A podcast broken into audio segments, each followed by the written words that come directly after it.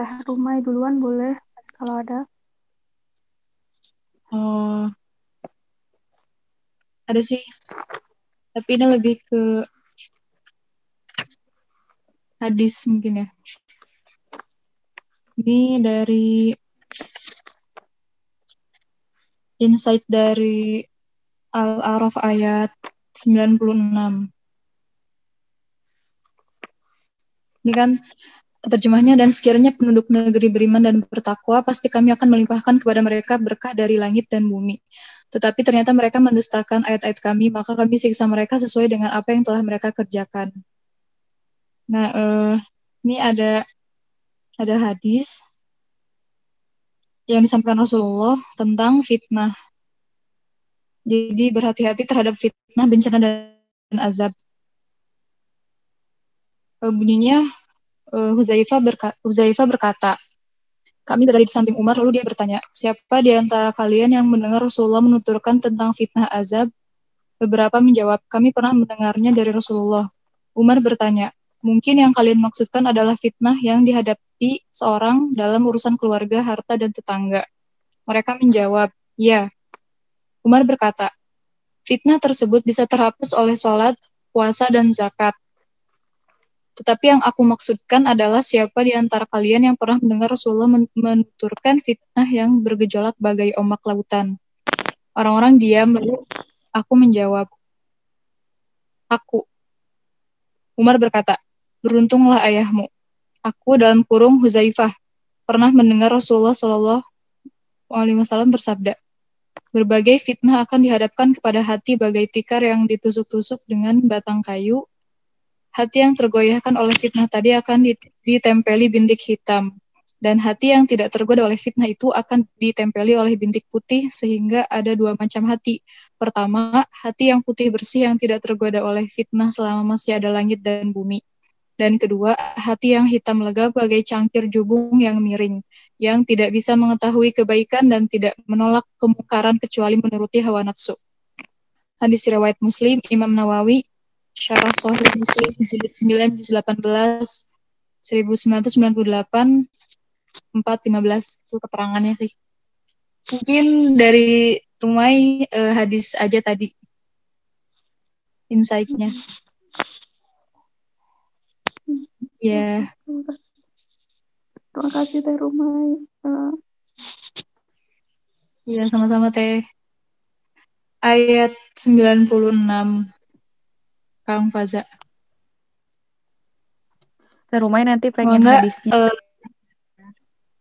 oh iya teh siap. Sama. Nanti rumah ini kirim di grup ya teh. Oke. Okay. Mangga Kang teh. Selanjutnya. Aku mau nambahin. Oke okay, siap teh. Bismillah. Iya, sebenarnya aku meng-highlight ayat yang sama ya, ayat 96. Karena di sini tadi udah disebutin juga kita sama-sama kuatkan lagi ya. Allah tuh melimpahkan ya untuk penduduk negeri yang beriman dan bertakwa Allah tuh melimpahkan berkah dari langit dan bumi gitu. Dan kalau kita maknai ya ayat 96 ini setelah uh, ini tuh ayat setelah kisah-kisah para nabi dulu ya. Nah aku tadi tuh meng-highlight ya di setiap kisah para nabi itu di akhir-akhirnya tuh nanti silahkan dicek lagi ya. Di ayat-ayatnya tuh ada kata-kata Allah tuh selamatkan orang-orang yang menjadi pengikut setia gitu ya. Entah itu dari Nabi Nuh dari Nabi Hud ya. Kan kami selamatkan dia Hud misalnya orang uh, dan orang-orang yang bersamanya. Terus di, dikatakan juga diselamatkan Nuh ya dan orang-orang yang bersamanya dalam kapal terus diselamatkan uh, kaum-kaum yang lain juga ya yang bersama dengan uh, rasulnya gitu di sini ya Nabi Musa dan lain-lain. Nah, barulah ada ayat ini gitu. Nah, disampaikan di sini ya orang yang mendustakan ayat-ayatnya itu ya itulah yang akan tertimpa siksa gitu. Jadi ya kita tuh menzolimi diri kita sendiri ya, sering kali menzolimi diri kita sendiri. Ya kenapa mungkin kondisi kita saat ini ya. Allah titipkan amanah berupa corona gitu. Allah titipkan sekarang lagi gencar-gencarnya juga lebih lagi apa ya lebih tinggi lagi ya uh, yang menjadi uh, korbannya gitu ya yang terkena uh, coronanya gitu. Dan kan bukan semata-mata tiba-tiba gitu. Kalau kita bisa maknai lagi lebih dalam ini teh Allah teh mau ngasih pesan cinta gitu ke kita ya. Karena ternyata kunci keberkahan itu di sini ya untuk mendapatkan berkah dari bumi dan langit cukup uh, penduduknya itu beriman dan bertakwa. Gitu. Jadi Allah akan cukupkan sih yang masya Allahnya. Jadi Bismillah ya semoga kita termasuk orang-orang yang Allah selamatkan dan kita harus doakan seluruh kaum muslimin yang ada di dunia ini. Semoga uh, betul-betul ya Allah lindungi dari azab ya dari azab dan juga fitnah-fitnah tadi ya yang sudah disebutkan oleh uh, Teh Rumai dalam hadisnya Masya Allah. Gitu. Amin, nah, jadi yang ya satu ya poin yang mau aku highlight. Nah poin selanjutnya tentang uh, aku meng-highlight ayat 79 teman-teman. Al-Araf 79 nah jadi ini kan tentang nasihat. nah, aku waktu itu memaknai uh, kajian Ustaz Nuzul Ustaz Nuzul Zikri. Nah Ustaz Nuzul Zikri itu bilang kalau kita uh, apa ya kalau kita menjadi orang bodoh saja orang yang tidak tahu saja kita tuh perlu ilmu katanya itu gitu. Jadi sepenting itu loh ilmu. Ilmu tuh derajatnya tinggi banget. Makanya nggak bisa kebeli sebenarnya gitu ya. Ilmu tuh sama sama uang. Makanya kita harus benar-benar terima kasih kepada Allah ya kalau ditunjukin sama orang-orang yang berilmu terus kita kita berterima kasih ke orangnya dengan cara berdoa gitu ya, mendoakan orang itu agar diselamatkan sama Allah, diberkahi hidupnya kayak gitu. Saking pentingnya ilmu. Makanya tadi ya eh, aku ulangi lagi, untuk menjadi orang yang tidak berilmu aja atau bodoh saja, itu kita harus punya ilmunya. Kenapa? Karena kalau kita nggak tahu itu, ya harus bertanya gitu. Nggak bisa berdasarkan persepsi kita sendiri. Ah, dah kayak gini biasanya juga gitu ya ah dulu juga diajarin yang gini gitu. Nah, kita jangan pernah pakai standar kita, tapi pakai standarnya Allah. Itu ya. Dan itu sudah jelas ada di Al-Quran dan Sunnah sebagai pedoman. Nah, terus di ayat 79 ini ya, mari sama-sama kita maknai. Ada kata-kata, wahai kaumku, gitu ya. Sungguh aku telah menyampaikan amanat, uh, amanah dari Tuhan ya kepadamu gitu. Jadi sudah disampaikan kebaikan-kebaikan, mengajak bertauhid ya kepada Allah gitu. Dan aku telah menasihati kamu gitu ya. Udah diberikan nasihat. Udah diajak dalam kebaikan-kebaikan. Tetapi kamu tidak menyukai orang yang memberi nasihat. Nah, ini harus kita highlight nih teman-teman poin ini. Kenapa? Tetapi kamu tidak menyukai orang yang memberi nasihat.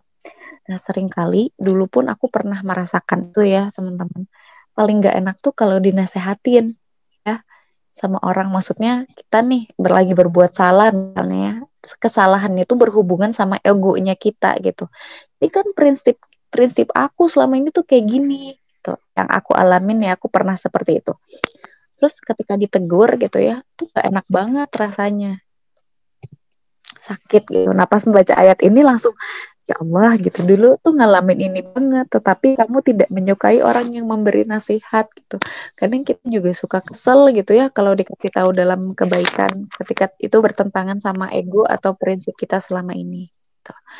padahal dia kalau kita selalu memposisikan diri kita sebagai orang yang bodoh atau tidak tahu kita akan memikirkan ya uh, orang tersebut gitu ya apa-apa kata-kata dari orang tersebut. Kan Allah tuh nggak tiba-tiba ngasih suatu episode. Barangkali gitu apa yang diomongin sama teman kita entah itu sama orang tua kita sama adik kita gitu ya itu tuh adalah jalan Allah untuk kita jadi lebih baik lagi gitu. Allah lagi mau memperbaiki kita. Nah, ada suatu mafuzat yang mengatakan man eh lupa pokoknya kata-katanya jangan melihat siapa yang mengatakan katanya teh. Tapi lihatlah apa yang dikatakan kayak gitu. Jadi jadi anak kecil dia nyeletuk gitu ya. Tapi benar gitu. Misalnya anak kecil teh ngomong ih teteh mah misalnya tapi terima ya meni bawel ngomong terus kayak gitu. Misal ya. Itu teh anak kecil yang ngomong gitu mungkin kita sebagai orang yang merasa lebih dewasa ya merasa lebih berilmu itu kayak nggak mikirin gitu apa sih kamu tuh langsung malah ngalahin balik ya tapi bisa jadi Allah tuh lagi mengingatkan kita dari celetukan anak kecil itu Astagfirullahaladzim. Semakin banyak kata yang keluar dari mulut ini, semakin banyak hisapnya. Gitu. Lagi diingetin. Gitu. Oh iya ya, nah yang namanya bawel itu benar nggak bawelnya dalam kebaikan? Enggak gitu. Karena setiap kata yang terucap, sekarang setiap apa-apa yang terposting, itu pasti akan jadi hisap gitu kan untuk diri kita sendiri. Maksudnya kita perlu mempertanggungjawabkan. Nah, itu sih tentang nasihat. Jadi katanya ya kalau para ahli ahli ilmu atau ya orang-orang yang berilmu itu pasti selalu menempatkan dirinya itu menjadi orang bodoh. Jadi memang ada ya teori ilmu padi kalau teman-teman tahu pasti tahu banget gitu ya kalau padi itu semakin berisi semakin merunduk gitu. Jadi orang-orang ahli ilmu itu justru mereka itu akan mencari nasihat. Jadi waktu yang ada sesempit apa pun itu cari nasihat Nah, jadi ada nih ya kisah terakhir yang mau aku sampaikan. Ini tuh menurut aku jelek banget. jadi kalau orang-orang ya eh, katanya kita sebagai orang-orang yang terbatas ilmunya ya. Itu kalau bertemu ada Allah titipkan kesempatan bertemu dengan ahli ilmu. Seberapapun waktunya maksimalkan untuk meminta nasihat teman-teman. Aku langsung ngejelek banget ya katanya sering kali kita itu berada dalam kesia-siaan termasuk misal ya kita ketemu ustadz gitu. Kita cuma pak assalamualaikum ustadz gitu mau ke mana? Gitu. kita nanya mau ke mana? Gitu. itu berapa detik teman-teman? Ma assalamualaikum ustadz mau ke mana? Mungkin sekitar 30 detik gitu ya. Terus dijawab sama ustadznya aku ini nih mau mau ke sini misalnya ya ada undangan uh, nungguin keluarga misalnya lagi di depan toko gitu. Oh, gitu Ustaz. Undangan siapa? Misalnya kita nanya gitu ya. Terus jawab lagi, uh, iya ini keluarga ada yang nikah. Oh gitu. Akhirnya kita mendoakan misalnya ya.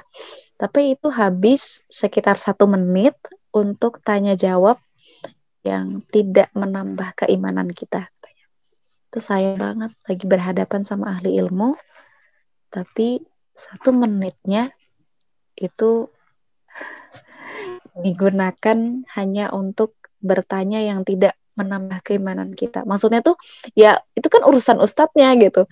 Kita tuh nggak ada urusan ya emang kita tahu ustadznya mau ke mana, kita mau nganterin ataukah kita mau apa uh, ikut berkontribusi gitu dalam acaranya beliau kan enggak katanya kalau ketemu sama ahli ilmu misalnya tadi ya ketemu ustadz itu harusnya langsung gini assalamualaikum ustadz. Mohon maaf ganggu waktunya sebentar gitu. Ustadz 30 detik aja nasihat saya tentang keikhlasan. 30 detik misalnya. Atau satu menit aja. Nggak perlu lama-lama gitu. Bisa jadi 30 detik itu itulah yang bisa mengubah hidup kita gitu. 30 detiknya itu. Jadi tadi ya misalnya minta nasihat tentang keikhlasan. Tentang keikhlasan ada satu poin paling penting tentang keikhlasan. Bagaimana niat-niat kita tidak tercampur dengan uh, hal-hal uh, lain yang kan susu murni ya gak tercampur nanti kamu nanti kamu buka ya Quran surat An-Nahl ayat 66 itu tuh nggak nyampe semenit teman-teman kata-kata itu kalau di jadi ternyata dahsyatnya ya kita tahu gitu uh, kalau kita harus memposisikan diri sebagai orang yang selalu bodoh ya gak punya ilmu. Jadi kalau ketemu ahli ilmu atau kita merasa orang tersebut lebih dari kita ya Allah titipkan keilmuannya gunakan semaksimal mungkin.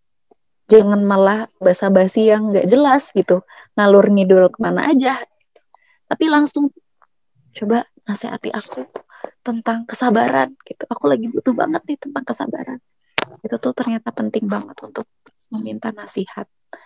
Dan itu sebenarnya nggak mesti ke ustadz aja atau nggak ke ustazah aja gitu ya. Kita harus membiasakan diri kita menerima nasihat. Biar kita nggak termasuk yang di ayat ini gitu. Orang-orang yang tidak suka gitu kalau dikasih nasihat gitu. Orang-orang yang bebal gitu. Nauzubillah min dalik. nah, makanya aku juga lagi ngebiasain ya kalau apa um, aku kalau mentoring itu nggak banyak ngomong sih sebenarnya biasanya. Kalau jadi aku memposisikan diri emang sebagai murid tuh mentor aku ngomong gitu.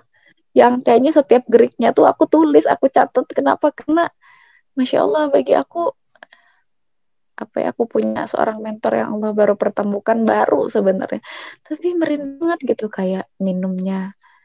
Aku aja langsung ditegur gitu ya minum tuh eh kalau minum teh kita harus contoh seperti Rasulullah SAW katanya gitu.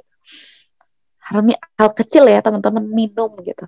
Itu aku diingetin sama mentor ya ini berhubungan sama nasihat juga. Terus beliau bilang gini iya kita Bismillah dulu. Dicontohin lagi sama beliau ya. Bismillah kemudian teguknya tiga kali gitu. Gelek gelek gelek gitu. Udah gitu Alhamdulillah. Lagi Bismillah lagi teguk tiga kali lagi Alhamdulillah. Kalau kalau nggak tiga kali sekali gitu.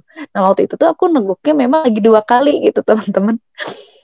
Emang aku juga tidak memperhatikan sedetail itu. Aku cuman ya Bismillah Alhamdulillah gitu doang ya kalau minum. Apalagi kalau lagi haus ya kadang kalap gitu. Setengah setengah uh, apa tempat tempat minum tuh bisa langsung habis gitu. Karena lagi lupa ya sama contohnya dari Rasulullah SAW harusnya sampai sedetail itu aku langsung merinding. Makanya sekarang aku minum aja bener-bener langsung ingat momen itu gitu ya. Itu tuh kurang dari satu menit teman-teman dicontohin sama mentor aku tuh. Tapi aku ingat sampai sekarang. Bismillah gelek gelek gelek Alhamdulillah. Terus minum lagi Bismillah gelek gelek gelek Alhamdulillah. Itulah pentingnya ya kita dekat sama ahli-ahli ilmu gitu. Kejar waktu sedikit apa pun sesempit apa pun satu menit. Pokoknya satu menit deh gitu. Pokoknya satu menit 30 detik aja tadi. Bahkan nggak bisa satu menit 30 detik aja Untuk bisa mendengarkan nasihatnya. Gitu. Jadi ya teman-teman Ayolah mulai dari sekarang. Aku yakin anak-anak di Ahlan mah Bukan orang-orang yang bebal ya Insya Allah. Ya udah Allah tunjukkan Udah Allah beri taufik. Kita sama-sama memaknai Al-Quran. Kita mulai lagi dari nol ya posisikan hmm. diri seperti gelas yang setengah isi setengah kosong. Ya kita minta kepada Allah ya Allah tolong isi gelas aku dengan ya nasihat-nasihat yang bisa membuat uh, aku jadi lebih dekat lagi kepada Engkau gitu. biar next level biar naik tingkat ketakwaan. Gitu. Itu aja teman-teman. Silahkan yang lain. Maaf ya agak lama Iya, amin teh. Gak apa-apa teh. Masya Allah banget insight-nya. Sangat menampar seperti biasa. Selalu menampar ya teh. Mangga uh, Kang teh. Selanjutnya mungkin ada yang mau berbagi insight.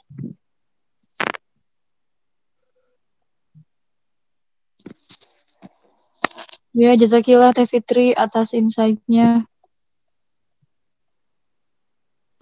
Wah yakin teman. Oh iya, terkait nasihat ini uh, Kang Teh saya uh, pernah dapat dari baca baca buku gitu, terus ada quotes yang bagus banget kalau menurut rumah ini.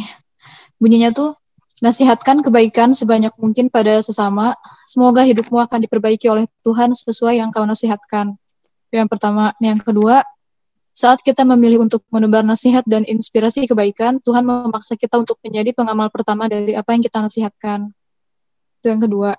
Yang ketiga, tatkala diri sudah memilih menjadi penyampai kebenaran, jagalah diri dari pelanggaran terhadapnya.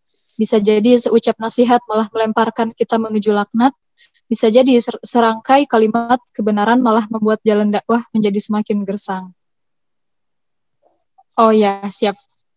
Siap Teh Il, nanti rumah drop ya.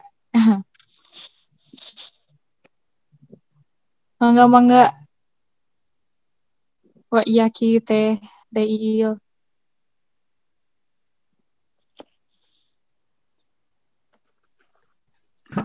Itu juga mau cerita soal nasihat boleh nggak? Ibu, boleh banget silahkan Za. Jadi dari MTS, eh nah nggak kasih background dulu kali ya, kasih komentar dulu. Eh Fazil tuh karakternya emang temperamental, maksudnya gampang marah banget kan. Mungkin satu sebelas lima puluh lah sama Teh lah. Saking jauhnya, benar-benar temperamental pokoknya. Eh, nah di MTS itu Faza dapat eh, wali kelas di kelas 8 namanya eh, ya jangan jangan sebutin deh ini aja apa kita minta doain aja buat beliau. Ada salah satu seorang bapak gitu di di MTS Faza. Nah eh, beliau cuma nitip kayak gini. Jadi setiap setiap Kamis eh, di saat yang lain mentoring mentoring sama wali kelas di kelas kami itu disuruh ke musola. Sholat duha terus ngeliling gitu bikin kayak majelis majelis kecil gitu. Eh, beliau beliau nyampein pesan gitu. Eh, kalian sekiranya ada yang kasih nasihat kalian dengerin dan kalian simpen. Sekiranya kalian belum paham kalian dengerin dan kalian simpen.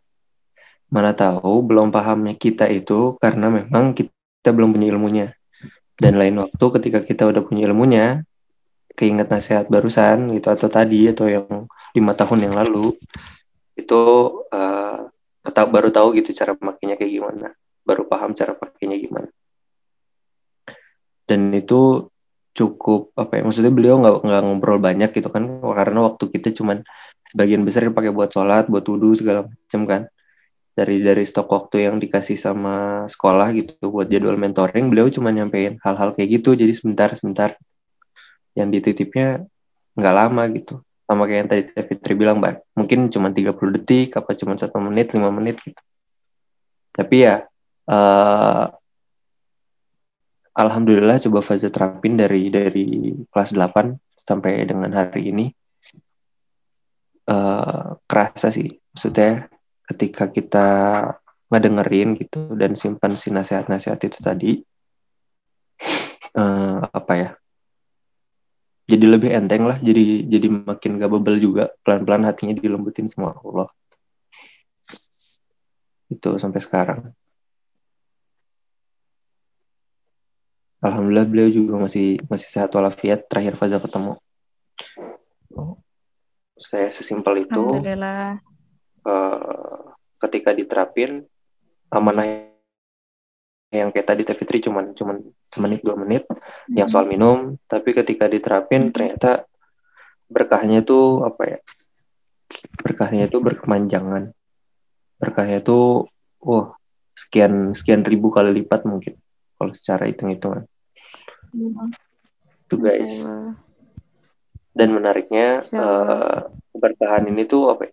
oh iya nggak maksudnya eh, nyambungin soal keberkahan sempat juga disampaikan sama salah satu orang eh, guru Faza juga beliau sering nyampein membuat Faza keberkahan itu nggak bisa digitalisasi kata beliau.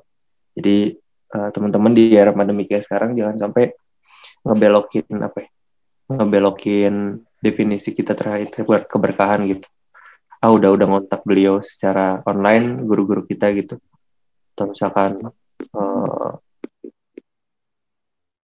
ya yang kayak gitu-gitu udah udah kita lakuin secara online udah aja gitu padahal keberkahan tuh nggak bisa digitalisasi ketika kita emang bisa ada kesempatan buat ketemu beliau mampir ke rumahnya gitu Benar Eh, banget. sebisa mungkin sih diusahain dioptimalin Masya Allah. Merinding. Iya banget. Aku nambahin dari Faza ya, dikit lagi. Tentang nasihat juga nih soalnya. Ya Allah teman-teman, pernah gak sih ngerasa kalau kita tuh misal ya baru belajar sesuatu. Ini aku dulu waktu awal-awal hijrah tuh kayak gini nih. Biasanya ini salah satu penyakit orang-orang yang baru hijrah ya. Ketika kita belajar sesuatu, kita tuh kayak langsung pengen nunjukin gitu. Yang kita pelajari itu ke orang lain. Nah, nggak sadar juga kadang sering eh, beberapa kali aku pernah merasakan ada nih orang yang ternyata case-nya itu sama banget yang baru tadi aku pelajarin dan harusnya nggak gitu gitu misalnya. Sehingga kadang kita nggak berani negur, tapi akhirnya bikin story misalnya atau bikin status yang tujuannya sebenarnya buat dia gitu. Ya. Akhirnya nyindir gitu ya, nyindir.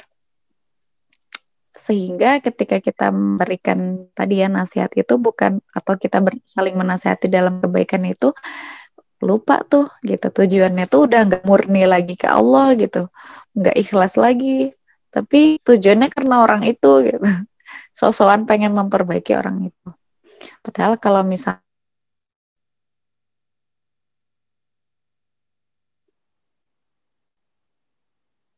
event yang masya Allah adab-adab orang berilmu itu merinding banget ya bikin merinding bahkan dari setiap gerak geriknya nah teman-teman tahu nggak Syekh Kanova?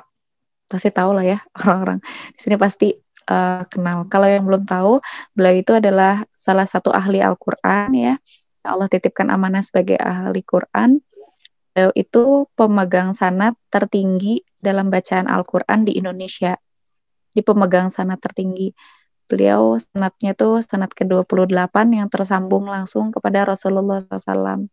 Jadi bacaan Al-Qur'annya tuh sudah tervalidasi ya bahasanya ya. Itu sudah sesuai dengan insya Allah seperti bacaan Rasulullah SAW. Namanya Syekh Kanova. Nah waktu itu di event itu ada ibu-ibu yang nanya gitu. Nah orang eventnya tuh tentang daurah tahsin. Jadi ya namanya daurah yang terbatas waktunya. Kita kan nggak bisa belajar satu cara baca Al-Quran seluruhnya langsung saat itu kan gitu. Jadi memang baru Eh, hal-hal uh, dasar seperti huruf ya mengucapkan huruf dan lain-lain gitu baru baru sebentar saja gitu bahas itu lalu ada ibu-ibu yang masya Allah sangat senior ya udah mungkin kalau aku boleh bilang nenek-nenek ya masya Allah. Tapi masih semangat untuk belajar bareng sama kita. Terus pertanyaannya itu tentang kol-kolah. Aku inget banget ya beliau nanya kol-kolah. Padahal kita belum masuk sana belum masuk bab kol-kolah gitu. Baru nyebutin huruf-huruf aja masih salah-salah ternyata gitu. Tapi pertanyaan neneknya tuh seperti ini uh, ibunya seperti ini Oh, Ustadz katanya tuh ya, saya itu diajarin kalau kol-kolah tuh bacanya gini. Nah, beliau nyebutin gitu ya. E, itu gimana ya Ustadz ya? Soalnya saya tuh bingung, ada ini, ada itu gitu ya. Belajar di sini ternyata beda, ini tuh beda gitu. Gimana? Apakah saya harus uh, ini katanya teh ya harus ngikutin yang yang mana gitu pengen pengen belajar terus ada satu kalimat yang bikin aku merinding banget gitu ya di akhir jawaban dari beliau. Biasanya kita ya kalau udah punya ilmu langsung kayak nentang gitu ngedebat kan harusnya nggak kayak gitu gitu. Kalau kalau tuh yang benar gini gitu ya. mungkin seperti itu. Tapi ternyata masya Allahnya dengan segala kerendahan hati beliau kerendahan diri beliau juga ya orang-orang berilmu tuh nggak cuma merendahkan hati mereka tapi sampai merendahkan diri ya. Karena sama sekali nggak ngerasa punya kedudukan gitu merasa rendah merunduk tadi ngomongnya gini ibu untuk saat ini ikuti saja apa yang disampaikan oleh Ustadz Ibu sebagai uh, apa mengikuti guru gitu. Insya Allah Allah tahu keberkahan ibu berniat untuk belajar gitu. sungguh-sungguh tentang kol-kola ini gitu. Untuk saat ini seperti itu dulu saja, ikuti saja dulu sambil ibu terus belajar ya katanya. Insya Allah semua akan indah pada waktunya. Jadi ustadznya bilang kayak gitu dan aku ya Syekh Kanova bilang gitu aku merinding banget teman-teman. Ini yang dimaksud sama Faza tadi kalau kita dengar nasihat kita teh nggak masuk gitu ya apa sih maksudnya teh kok berat banget gitu yang diomonginnya tuh aduh itu mah naon sih gitu nggak ngerti gitu simpen dulu teman-teman simpen karena suatu saat akan indah pada waktunya ketika Allah titipkan ilmu-ilmu yang bisa menunjang untuk mengerti kata-kata tersebut gitu termasuk tadi yang tentang kol-kolah nggak ngerti gitu tapi insya Allah semua akan indah pada waktunya. Itu ketika Allah titipkan, yaitu gitu. Jadi kalau di kimia itu ada namanya intertekstual. Jadi ada ter keterkaitan antar teks untuk membangun pemahaman yang utuh. Di sadar tidak sadar kita sering bahas niat misalnya. Tapi kok bisa semakin dalam semakin dalam lagi gitu. Ngomongin niat tuh nggak beres-beres dari satu kata doang niat gitu. Karena ada teks-teks yang berkaitan yang pada akhirnya pemahaman kita dan pemaknaan kita bisa semakin utuh. Gitu. Itu yang harus kita kejar, belajar terus agar apa pemahaman dan pemaknaan kita semakin utuh. Jadi harus tadi ya ada nasihat kita simpan nggak ngerti juga simpan aja dulu gitu ya. Buatlah aku mengerti tunjukin jalan-jalannya gitu.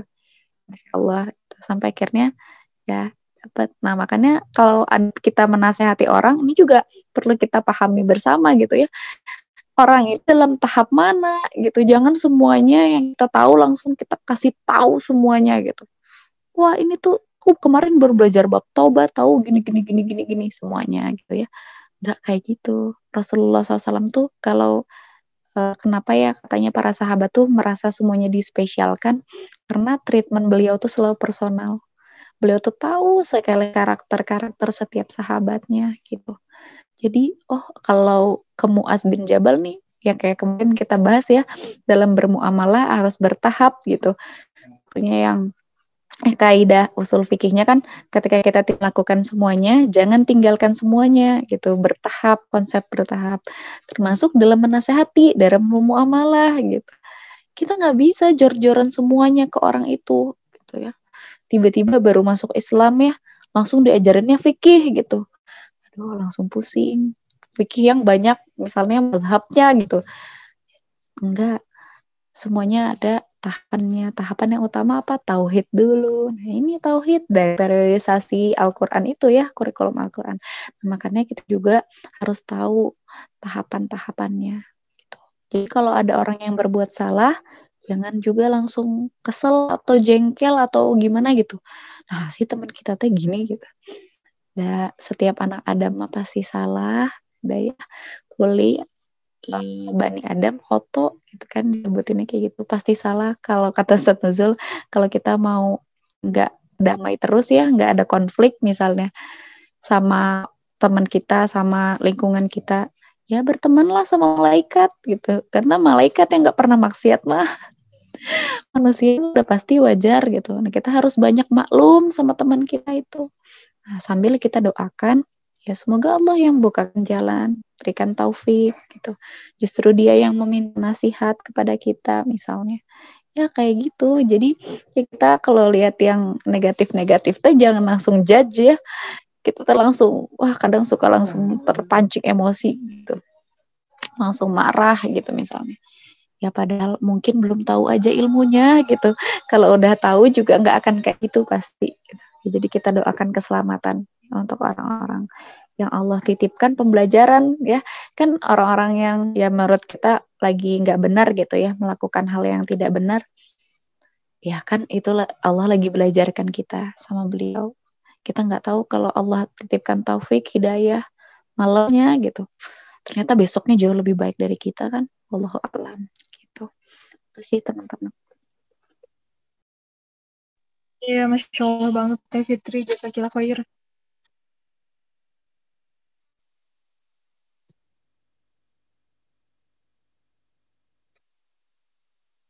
Aku mau sharing. Tadi kebahas. Halo. Mangga, mangga teh.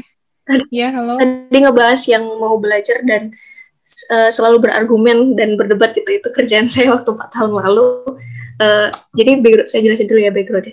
Jadi kan awal-awal keluar pondok tuh kan baru uh, ngelihat dunia ya dalam artian tanda kutip banyak kajian gitu kan, kajian uh, mazhab dan lain-lain gitu.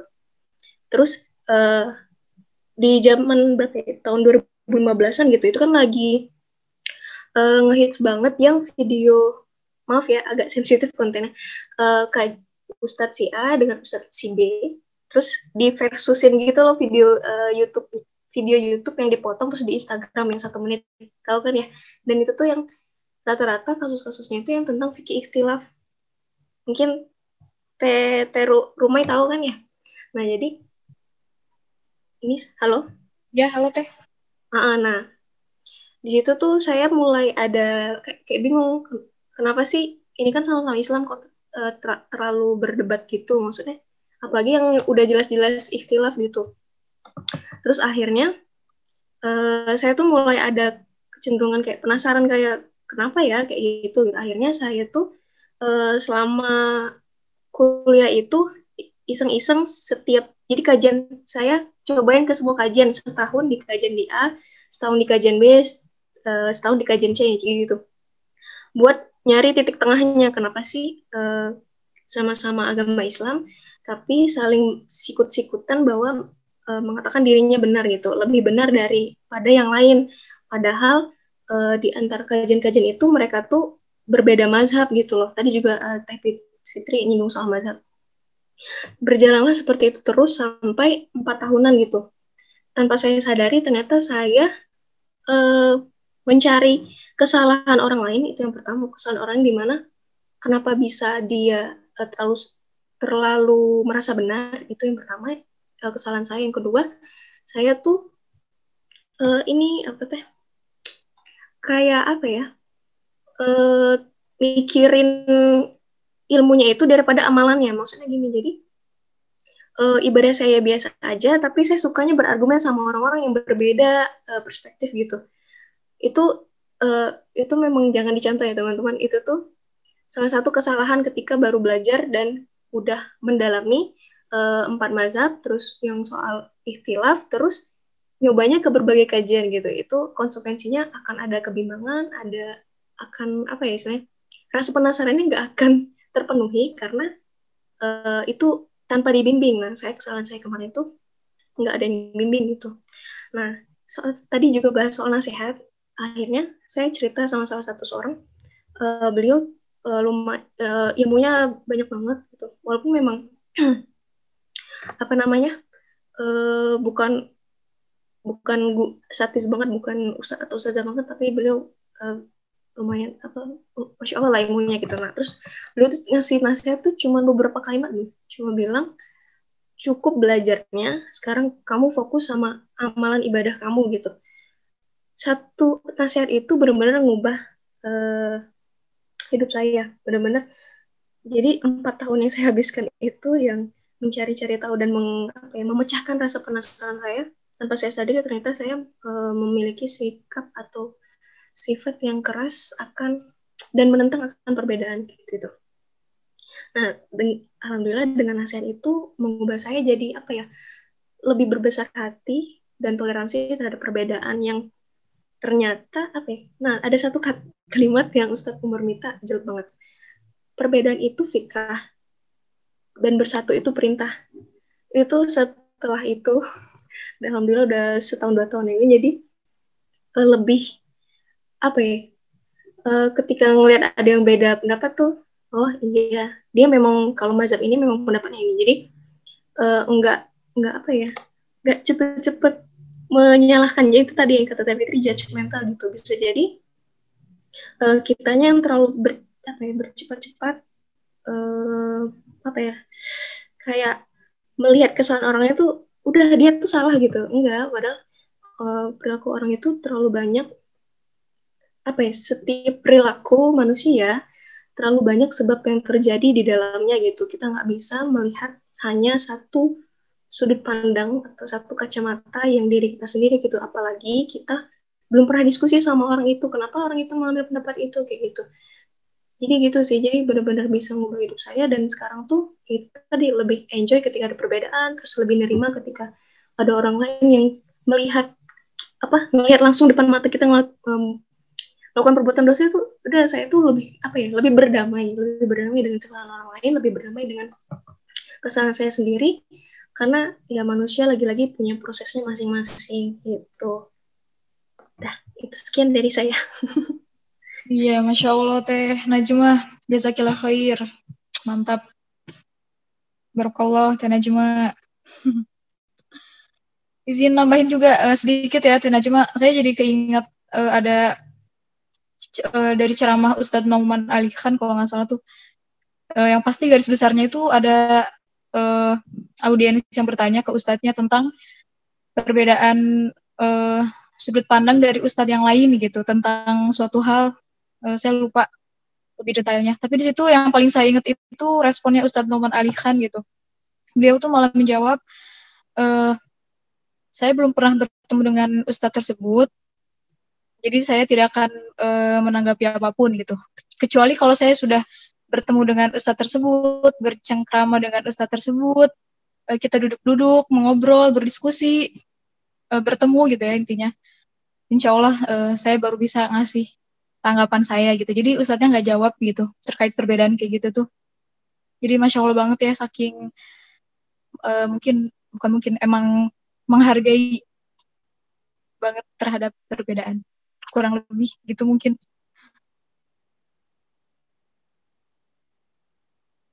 Mangga uh, Kang Teh selanjutnya. Barangkali ada yang mau sharing lagi? Saya mau deh. Rumai. Ya Mangga Teh. Ya Bismillahirrahmanirrahim.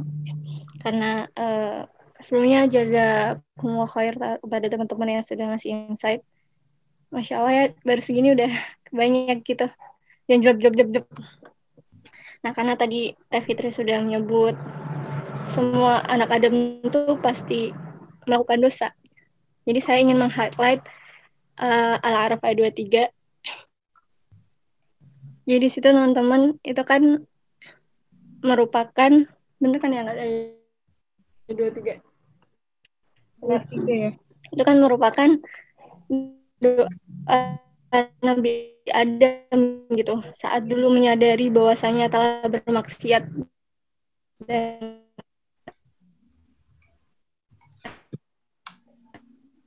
akhirnya menyebabkan beliau dan Hawa dikeluarkan. Apakah terdengar barusan? Iya teh. Terdengar. Terdengar alhamdulillah jadi di ayat 23 itu kan doa Nabi Adam ketika menyadari bahwasanya beliau telah bermaksiat dulu sampai-sampai dikeluarkan dari surga bersama Siti Hawa. Nah, di sini karena kita juga anak Adam yang pasti berbuat dosa, ya kita juga bisa belajar gitu dari bagaimana beliau dulu akhirnya diampuni oleh Allah. Nah, ini adalah doa salah satu yang mungkin perlu banget uh, kita sering-sering ucapkan ya karena kita pasti ada aja dolim-dolimnya gitu selama kehidupan.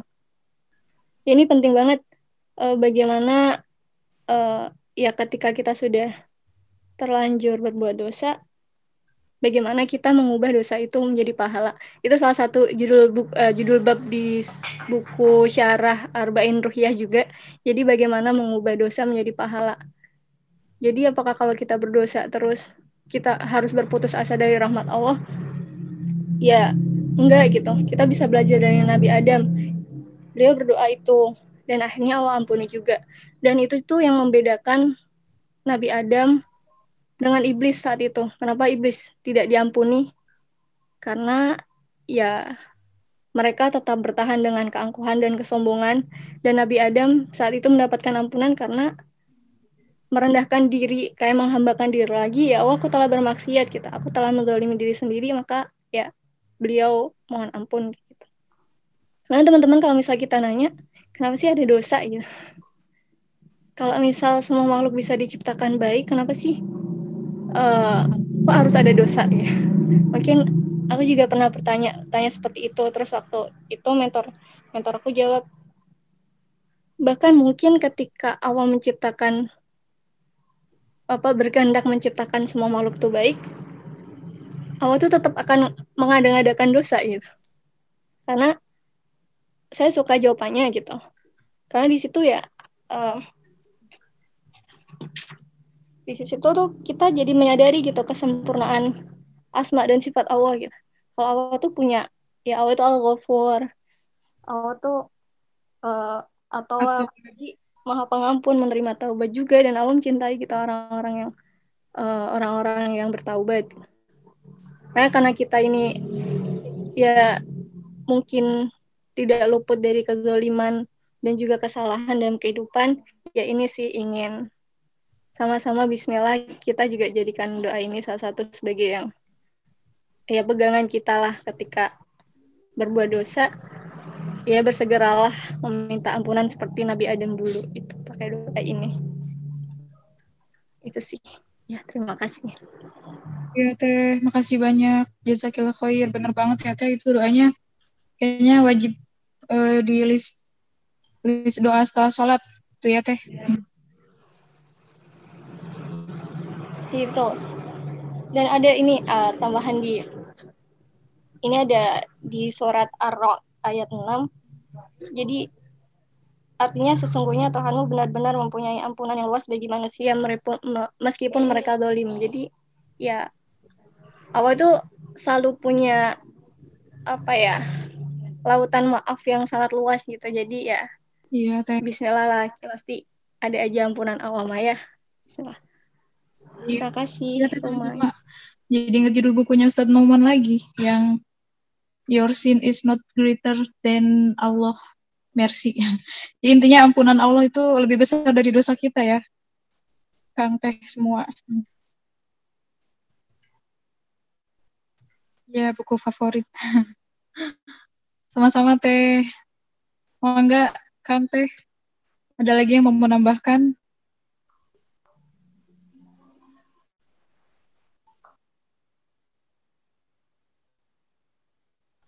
Aku nambahin ya boleh teh uh, jadi ingat obrolan sama Teh Fitri Teh Fitri ingat gak aku nanyain tentang doa orang yang zolim dizolimin terus kalau ngedoa yang nggak baik gimana hukumnya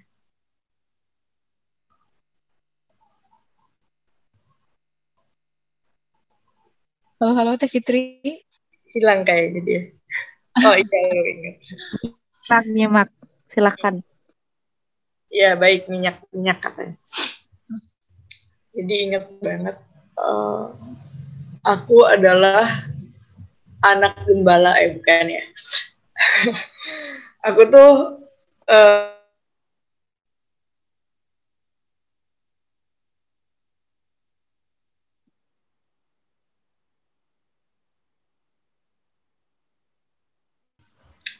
ya pesantren kilat ya guys. Terus keluar lagi. Terus uh, di SMA-nya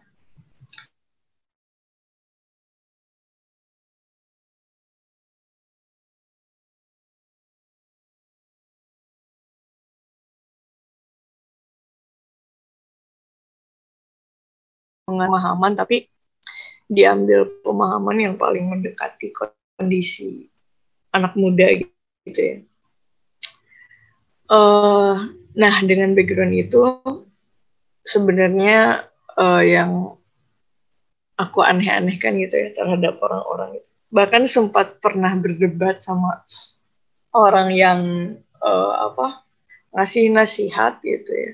Tapi saklek kayak apa ya? Ya tadi benar kata Teh.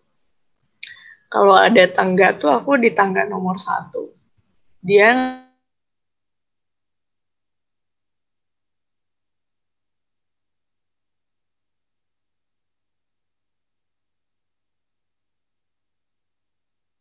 yang disumpahin sama dia. Terus uh, aku merasa gitu ya. Uh, ini timbul tenggelam. Oh. Ya teh. Masih timbul tenggelam. Oh sekarang enggak.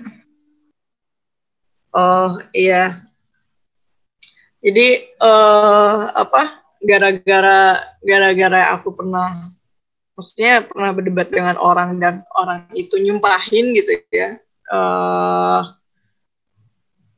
ini masih. Wait kita pindah device. Bentar bentar.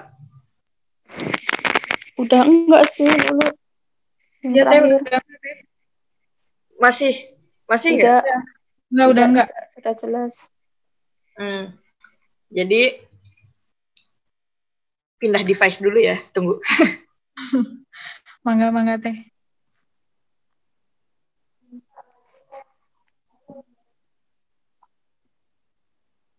Cek. Nah, uh, akhirnya tuh uh, karena aku pernah didoain negatif gitu ya. Aku tuh uh, jadi sering gitu. Kalau misalnya uh, kalau misalnya aku dizolimin kayaknya aku boleh deh untuk berdoa yang gak baik gitu. Aku juga pengen ngerasain puas gitu. Gimana rasanya orang itu sakit hati dan mendengar doanya syukur-syukur kalau kejadian gitu. Uh, waktu dulu gitu ya karena ngelihat uh, orang-orang yang istilahnya apa ya nasihatin tapi nyumpahin juga gitu. Terus uh, diingetin sama Teh Fitri waktu dulu. Teh kalau misalnya doa kan orang dizolimin tuh diijabah ya Teh ya. Gimana uh, apa gimana kalau kita tuh ngedoain dia yang nggak baik gitu. terus kata Teh Fitri kamu tahu nggak kalau setiap kamu ngedoa malaikat ikut ngaminin doa kamu untuk kamu katanya. Habis itu aku nggak mau lagi ngedoa doa yang nggak baik. Jadi uh, apa? Ini ya uh, apa? Poin pentingnya adalah uh, aku sering dihujat sama orang-orang.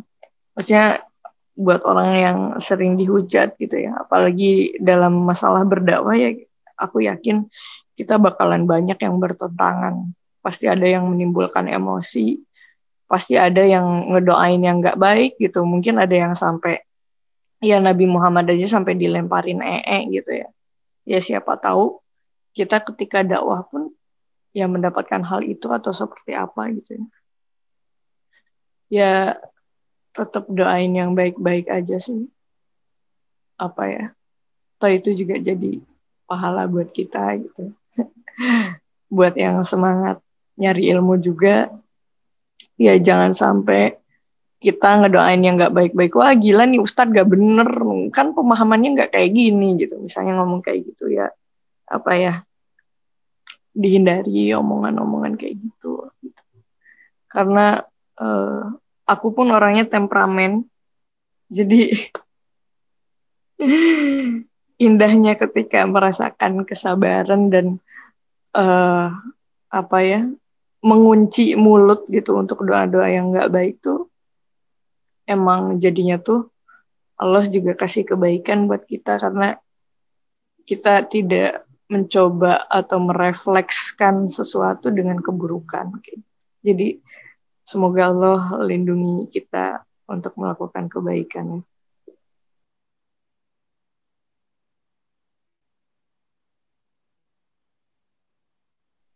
Amin ya Allah.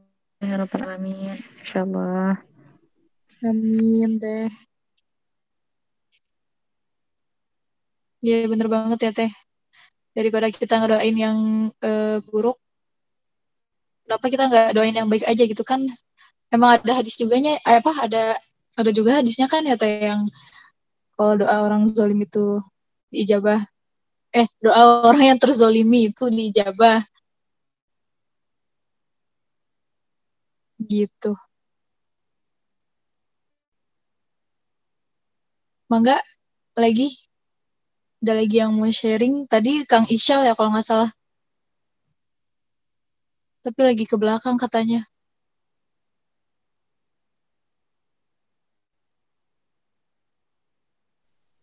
aku nambahin dikit boleh teh? Sambil nunggu Kang Isyal boleh uh, boleh. Boleh teh silakan. Jadi itu kelanjutan cerita dari yang tadi.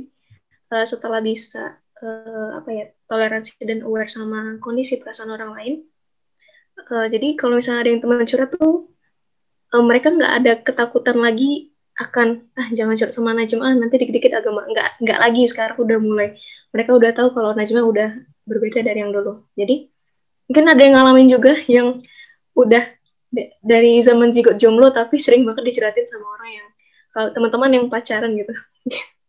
Nah jadi tuh uh, teman-teman aku yang suka cerita-cerita padahal mereka tahu kalau mereka tuh salah gitu posisinya tapi nggak tahu kenapa mereka ada kenyamanan ketika bercerita tentang permasalahan mereka gitu. Sampai teman-teman suka bilang e, Nech tolong kasih nasihatnya sebagai temannya jangan psikolog gitu karena aku saking bisa um, menyentuh hati mereka kalau ngasih nasihat dan juga bisa memposisikan seberapa sakit uh, rasanya disakitin apa gimana kayak gitu. Jadi misalnya bisa lebih aware gitu sama kondisi mereka. Jadi intinya itu sih uh, bukan berarti agama itu uh, sesuatu yang nanti nanti kasih apa bukan berarti agama itu uh, apa ya kata-kata yang tepat intinya gini nggak semua orang bisa secara cepat menerima nasihat agama. Tapi yang paling awal yang yang aku temukan perjalanan aku belajar agama yang paling awal itu adalah ambil hati orang tersebut dulu. Temukan titik nyaman mereka uh, temukan gimana bahwa mereka sudah butuh dengan diri kita. Sampai di titik yang cuma aku mau minta nasihat dong sampai kayak gitu. Itu ada rasa keterikatan gitu. Jadi kalau bisa sentuh dulu perasaannya kayak gitu. Bukan berarti agama nggak penting nasihat tuh nggak penting bukan. Tapi nggak semua orang bisa cepat nerima kayak gitu. Jadi itu sih masuk uh, hikmah dari perjalanan hidup aku. Jadi makin ke sini makin orang-orang teman-teman aku bisa lebih terbuka lagi dengan masalah mereka. Walaupun mereka pun sendiri tahu masalah mereka itu bukan sesuatu yang dibenarkan dalam agama gitu. Terima kasih. Oke sama-sama teh Insya Allah sekali. Eh kalau ngomongin tentang yang cinta ya sama nasihatin orang. Jadi ini kita sharing cara menentukan tahapan dia ada di mana ya. Biasanya kalau cewek kalau cewek curhat itu biasanya pengen didengerin sama pengen dipupukin gitu. Bener nggak cewek-cewek? Halo cewek-cewek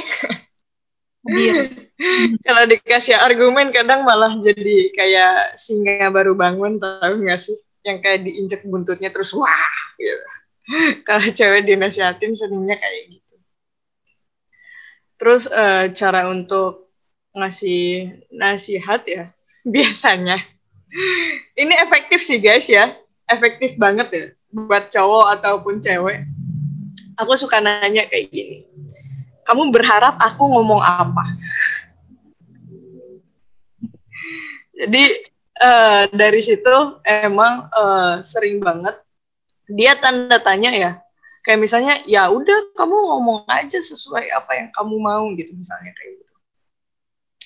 Kalau kayak gitu biasanya aku lihat dulu kondisi apa ya kondisi ketika dia ngobrol ini orang masih sakit jiwa atau enggak? gitu terus uh, dilihat dulu terus dari pakaiannya emang dia siapnya mau ngapain. Biasanya aku lihat dari pakaian ya. Kalau misalnya pakaiannya biasa aja yang uh, rumahan banget gitu ya ketika dia datang ke kita atau ketemu sama kita oh dia pengennya berarti nyamannya diam gitu. Kalau misalnya pakaiannya udah bagus oh dia berharap diajak untuk main ternyata kayak gitu.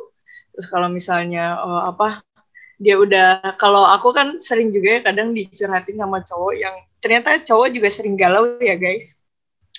Itu apa misalnya sambil bawa laptop tiba-tiba pas datang ngeluarin laptop oh berarti nih orang ngajakin ngegame gitu. Nah itu tuh biasanya aku ngelihat dari apa ya ngelihat dari dianya sih. Terus kalau misalnya dari tentang nas nasihat tentang agama ya. Kalau emang deket biasanya uh, kita atau ya kitanya sendiri atau dianya sendiri itu selalu ngomongin tentang agama kan mau nggak mau kalau deket tuh pasti saling mengingatkan. Nah aku biasanya ngelihat dulu nih orang logik apa enggak, nih orang tuh uh, yang soft banget atau enggak gitu kan nggak mungkin kalau misalnya aku ketemu sama Teh Fitri yang emang udah tahapannya luar biasa tiba-tiba curhat gitu ya. Aku ngajakin uh, ngomongin tentang logika gitu. Padahal Teh Fitri sudah memaknai Al-Qur'an gitu kayak Teh Fitri juga ngapain sih nih orang ngomongin logika gitu kayak gitu sih. Jadi uh, kalau emang deket biasanya sedikit dua dikit tuh dia akan ngomongin tentang agama dan ya itu sih PR buat ketika nasihatin orang atau diminta nasihat adalah kita harus mencoba mengidentifikasi orang tersebut dari sisi sosial sampai psikologisnya.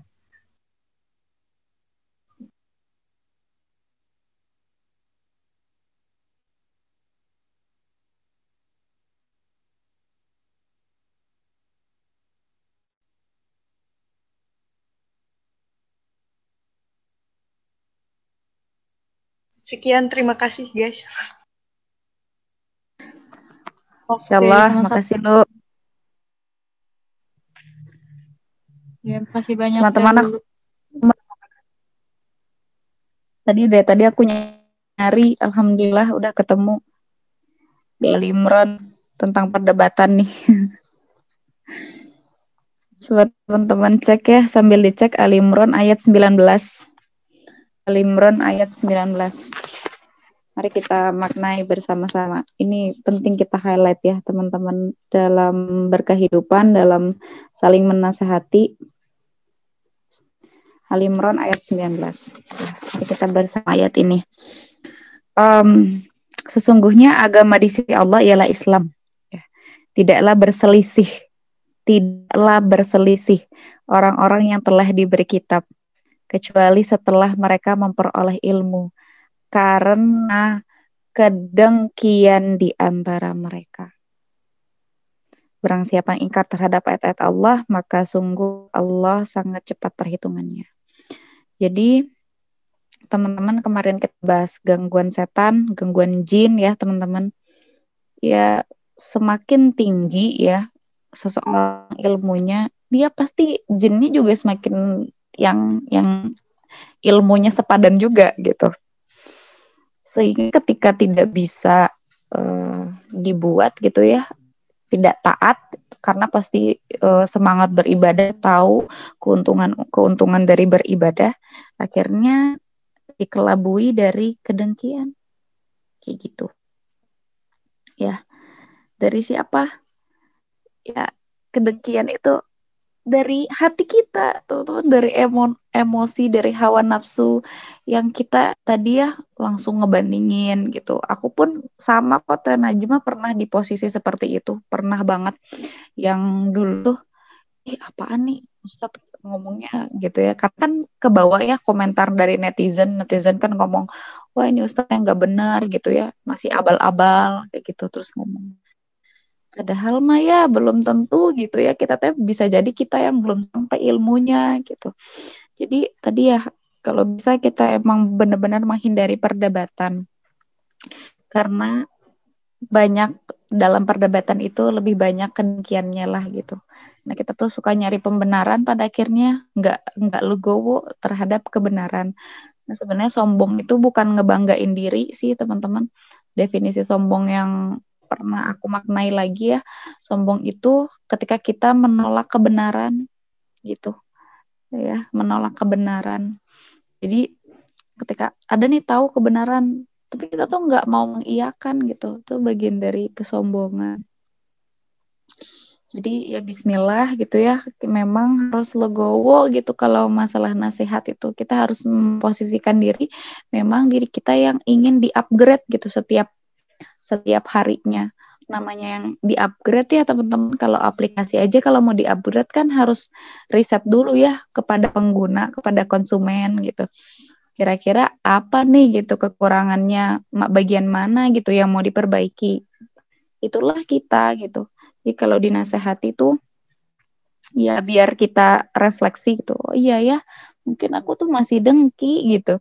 Masih penyakit hatinya banyak yang harus diperbaiki. Dan tadi ya di Ali Imran ayat 19, terus kalau tentang nasihat kita bisa cek lagi di Ali Imran ayat 159. Ali Imran 159. Ini tentang uh, Rasulullah SAW. Sekali lagi kalau kita mau bermuamalah ya, mau berteman, berkehidupan, kita harus contoh dari beliau ya, teman-teman. Dan dikatakan di sini karena berkat rahmat Allah gitu ya. Rasulullah SAW tuh punya akhlakul karimah itu karena taufik dari Allah. Dan di sini berlaku lemah lembutlah terhadap mereka gitu. Jadi di, disampaikan kita tuh harus berlakunya lemah lembut, teman-teman. Sekiranya engkau bersikap keras dan berhati kasar, tentulah mereka menjauh menjauhkan diri dari sekitarmu.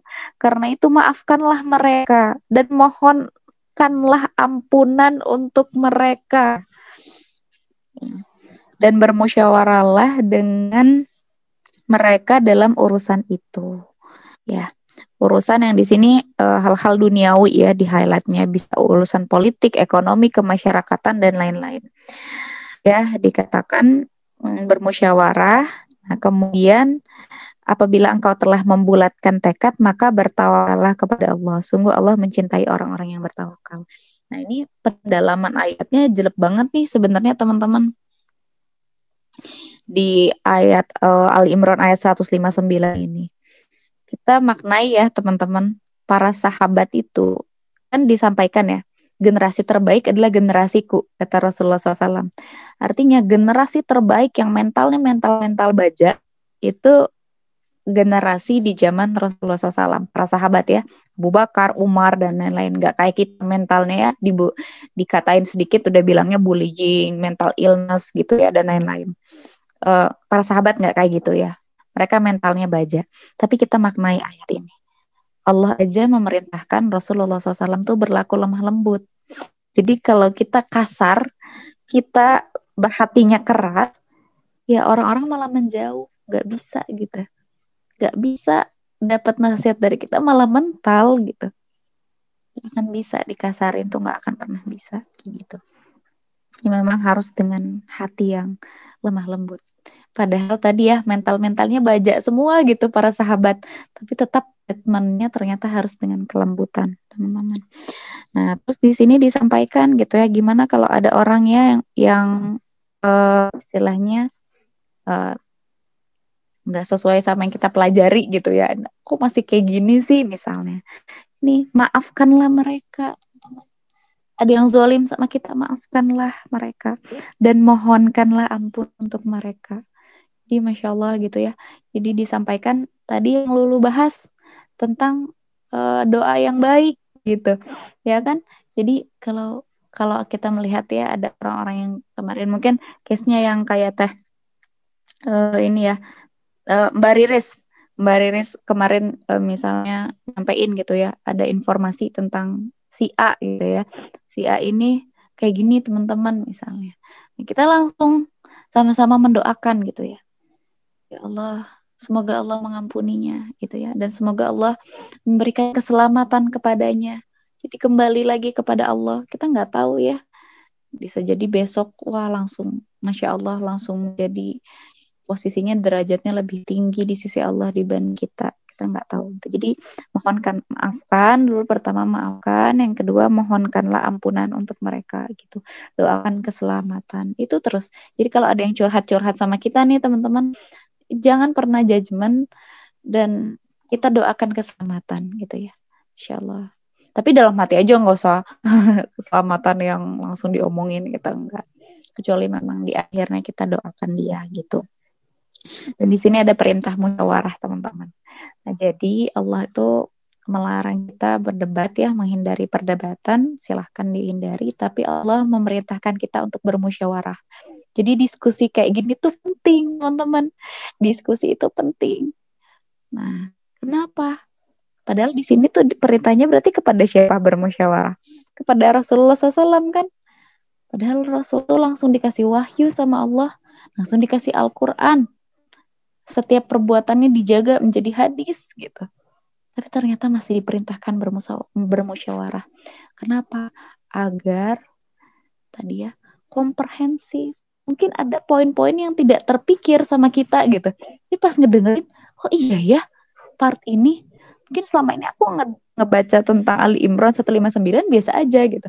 Tapi pagi ini sama-sama maknai, oh iya ya, Ali Imran 159, terus tadi Ali Imran ayat 19 gitu.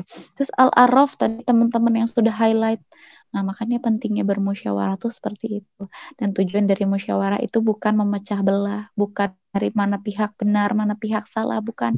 Tapi bagaimana bisa menyatukannya gitu. Insya Allah. Dia memang PR-nya bagaimana kita terus bisa uh, ya meluruskan niat ya, meluruskan niat dan menyempurnakan ikhtiar. Nah, bagaimana bentuk menyempurnakan ikhtiar? Salah satunya adalah musyawarah, teman-teman. Musyawarah, diskusi seperti ini gitu. Saling melengkapi satu sama lain, menambahkan, menguatkan. Agar apa? Agar pemaknaannya utuh. Tadi ya balik lagi ke indah pada waktunya.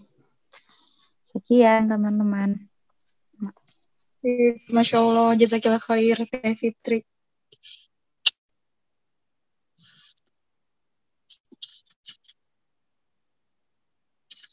Wa iyaki wa iyakum. Iya. Mana? Sampai di Al-Quran juga ada kan ya, ada surat Asy'ara yang musyawarah. Oh ya, Kang Isyal apakah sudah ada? Hadir, hadir. Ya, mangga Kang. Ya, eh sebenarnya banyak ya ayat yang di highlight, cuma karena tadi sedang membahas tentang nasihat menasehati tentang dakwah, tentang debat, musyawarah dan segala macam. eh aku mau sedikit eh, mengulas sedikit ya di ada ini ada cowok nggak di sini selain aku? Kang Sule sama Faza sama Ada Itu ada Kang buaya itu. Ada James di sini. hmm, Ada Kang Gilang juga. Gilang ya. Ada Mas Gilang. Eh, mungkin kebuat cowok sering banget kedengar mungkin ya kata-kata usikum wa iya ya nafsi bitaqwa Allah. Usikum wa iya ya nafsi bitaqwa Allah ketika khutbah Jumat. Khotib tuh sering banget eh, bilang usikum wa iya nafsi bitaqwa Allah. Usikum wa iya ya nafsi bitaqwa Allah.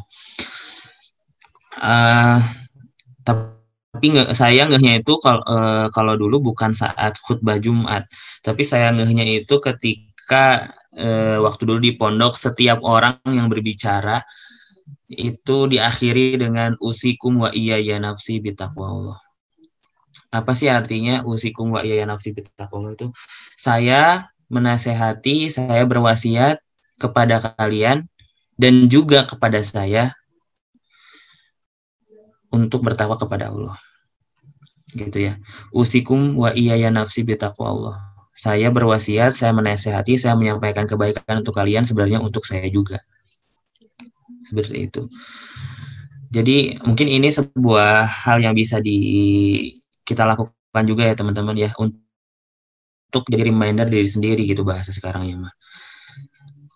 Eh, dan itu juga bisa ini ya bisa bisa banget bukan buat khutbah Jumat aja gitu. Bisa buat di mana pun misalkan teman-teman sudah melakukan eh, berkata apa pun mungkin kita perlu dawamkan dua hal. Usikum wa ya nafsi bitaqwa Allah sama wallahu a'lam bisawab karena eh, kata-kata wallahu a'lam bisawab itu sebuah kalimat yang apa ya pamungkas bahwasanya kita tuh nol kita tuh nggak tahu apa-apa tapi Allah yang lebih tahu. Bahkan zaman Rasulullah SAW sahabat para sahabat itu ketika ditanya sesuatu yang sebenarnya para sahabat itu tahu. Bah- bahkan kalau misalkan ditanya eh, apa matahari itu terbit dari mana sih? Sahabat gak ada yang berani bilang oh iya ya Rasul dari timur. Oh iya terbenamnya dari barat. Gak ada yang berani. Pasti jawabannya Allah dan Rasulnya yang lebih tahu. Allah dan eh, Allah dan Rasulnya yang lebih yang lebih tahu. Itu adalah sebuah adab di mana memang sahabat tuh nggak tahu apa-apa kita tuh apa sih gitu. Kalau Allah eh, bilang matahari terbit dari utara ya akan dari utara gitu kan. Dan jika Rasul yang bilang itu pun bisa itu bisa jadi memang bukan bisa jadi lagi ya kalau kalau Rasul yang bilang itu berarti ya dari Allah karena Rasul bilang bukan dengan nafsunya itu semuanya dari eh, Allah gitu ya. Bayangkan teman-teman semuanya eh, sahabat tuh nggak ada yang berani bilang sesuatu yang mereka udah tahu tapi mereka selalu bilang Allah dan Rasulnya lebih tahu. Apalagi kita ya kan? Makanya ketika kita setiap men- menyampaikan sesuatu menjawab sesuatu usikum wahya nafsi bitaqullah dan wallahu a'lam bisawab itu bisa jadi kata pamungkasnya sehingga kita benar-benar dalam titik nol tidak tahu apa-apa sebenarnya hanya meminjam ilmu Allah gitu ya. Itu yang pertama usikum wahya nafsi bitaqullah yang kedua mau sedikit cerita sih ya. Eh, teman-teman tadi kan bahas tentang ini ya menyampaikan sesuatu terus ilmu itu seperti apa dan segala macam ya. Mungkin ada analogi yang teman-teman sudah tahu juga ya. Nah eh, ini mungkin teman sudah teman-teman sudah tahu ya. Teman sudah lihat di eh, layar kaca. Ada tiga tahapan orang mengetahui ilmu ilmu ada tiga tahapan. Jika seorang masuk ke tahap pertama, dia akan sombong. Jika dia memasuki tahap kedua, ia akan tawadu atau rendah hati. Dan jika memasuki tahapan ketiga, dia akan merasa dirinya tidak ada apa-apanya. Gitu ya. Dari Umar bin Khattab radhiyallahu anhu. Uh, ya ini ini sunatullah ya. Yang kalau misalkan kita nggak tahu konsep ini akan terjadi seperti ini ya. Kalau kita nggak tahu konsep ini kita bisa jadi seperti seperti ini. Tapi kalau kita pelajari kita dalami kita maknai tiga tahapan ini maka bisa jadi kita sejak awal dijauhkan dari rasa sombong teman-teman. Kita mengetahui sesuatu kita ikhtiarkan kita sudut pandangkan kita tuh berada di tahapan yang ketiga gitu ya. Kita tuh nggak tahu apa-apa. Kita tuh nol. Kita tuh nggak punya apa-apa gitu ya. Benar-benar ilmu Allah luas, Allah tahu segalanya dan Allah maha uh, kuasa memberikan pengetahuan kepada siapa pun. Dan uh, barang siapa yang bertakwa gitu ya, maka Allah akan memberikan pemahaman padanya tentang agama. Jadi kalau misalkan mau mau banyak ilmunya, mau banyak pemahaman tentang agama, maka jangan sampai bermaksiat kepada Allah, gitu ya. Itu yang kedua. Masya Allah. Semoga kita dijaga dari hal-hal yang tidak Allah ridhoi. Terus yang ketiga eh, tentang mengetahui dan juga tidak mengetahui teman-teman saya tuh eh, tadi searching ya teman-teman tahu tahu nggak Rasulullah SAW pada 10 Hijriyah. 10 eh bukan 10 Hijriah, 10 uh, nubuah. Tahun ke-10 kenabian, beliau pernah berdakwah ke suatu tempat, coba tebak ya, ke suatu tempat karena melihat kondisi eh, kondisi Mekah itu sudah sangat tidak kondusif. Teman-teman tahu nggak di mana tempat berdakwahnya?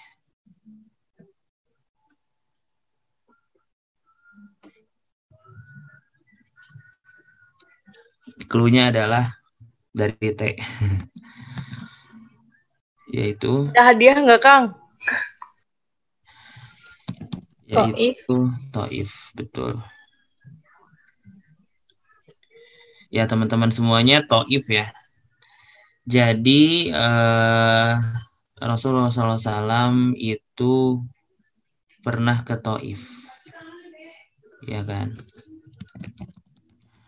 yang namanya Taif ya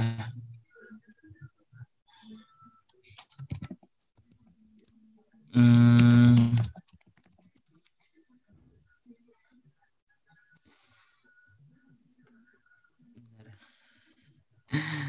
yang namanya Taif teman-teman itu luar biasa ya perjalanan Rasul saya cerita sedikit mungkin teman-teman sudah tahu di sini ya Taif itu di sana kenapa Rasulullah SAW ke sana karena Taif itu dipimpin oleh Bani Sakif. Bani Bani Sakif. Bani Sakif ini bani atau sebuah uh, ini ya apa? Sebu sebuah bani. Bani itu apa sih? Bani itu kayak keluarga gitu ya. Bani Quraisy keluarga Quraisy, Bani Hashim keluarga Hashim, Bani Taif keluarga Taif gitu ya. Tapi ya mereka memimpin di Taif sana. Eh Bani Sakif itu yang memimpin di Taif dan terkenal yang open minded apa teman-teman? Open? Open minded Masya Allah. Sekarang kalau misalkan ngedengar open minded itu kayak ih apaan sih? Masa LGBT nggak boleh? Lu nggak open minded lu lu nggak ini nggak apa nggak nggak open minded lah. Masa minum-minum doang nggak boleh? Ya kan? Nggak open minded gitu. Tempatnya Toif baninya Bani Sakif gitu ya. Ya open mind itu kayak ya udah lu tuh perlu eh, apa lu tuh perlu terbuka dong gitu kan. Masa gini doang nggak boleh sih? Lu kok pikirannya tertutup banget sih? Kok terbatas banget gitu kan? Dan lain sebagainya begitu teman-teman ya. Ini Vanessa Sahibiti open minded banget orangnya terkenal udah.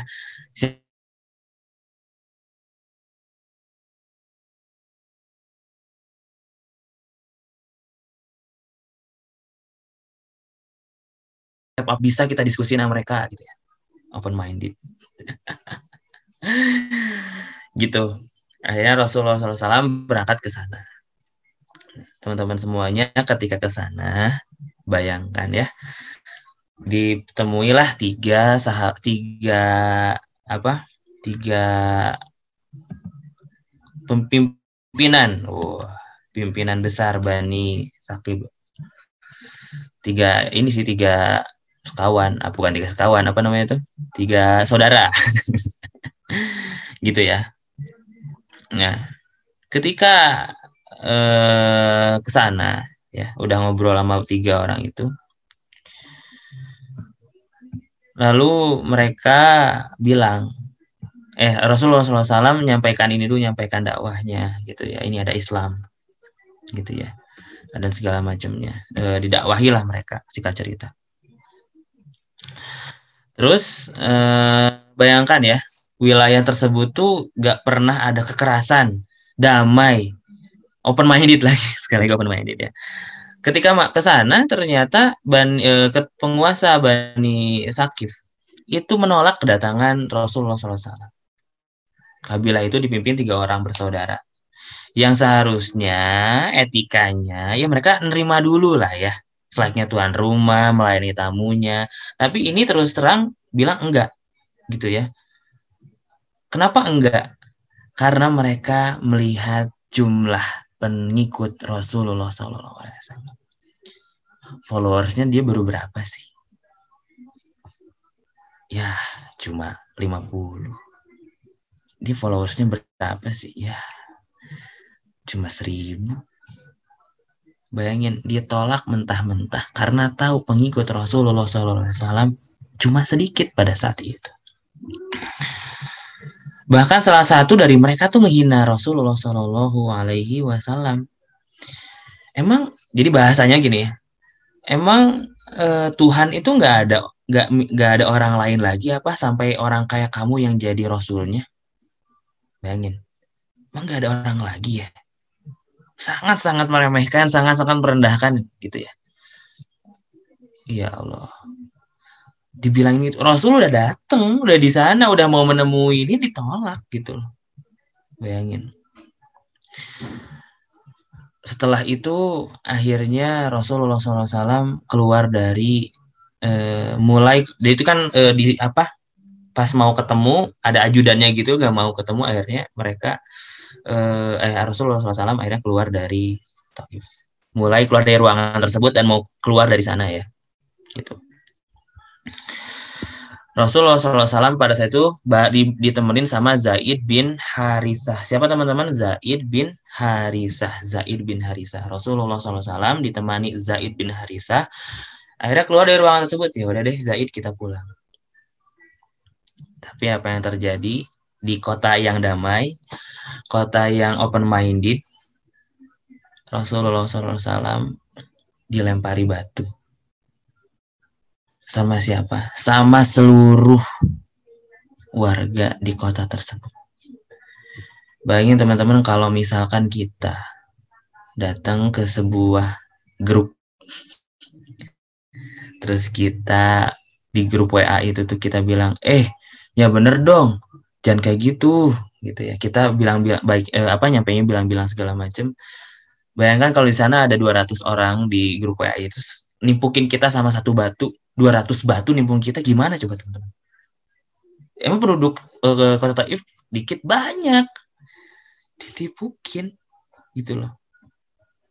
Bayangin. Ya kan?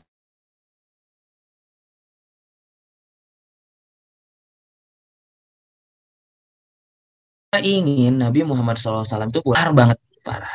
Ada yang nyerangnya tuh apa uh, head speech kata-kata kotor keluar, kata-kata yang offense keluar ya dari warga Taif. Ya kan? Bahkan selain batu, head speech ada yang lemparin tanah dan segala macam.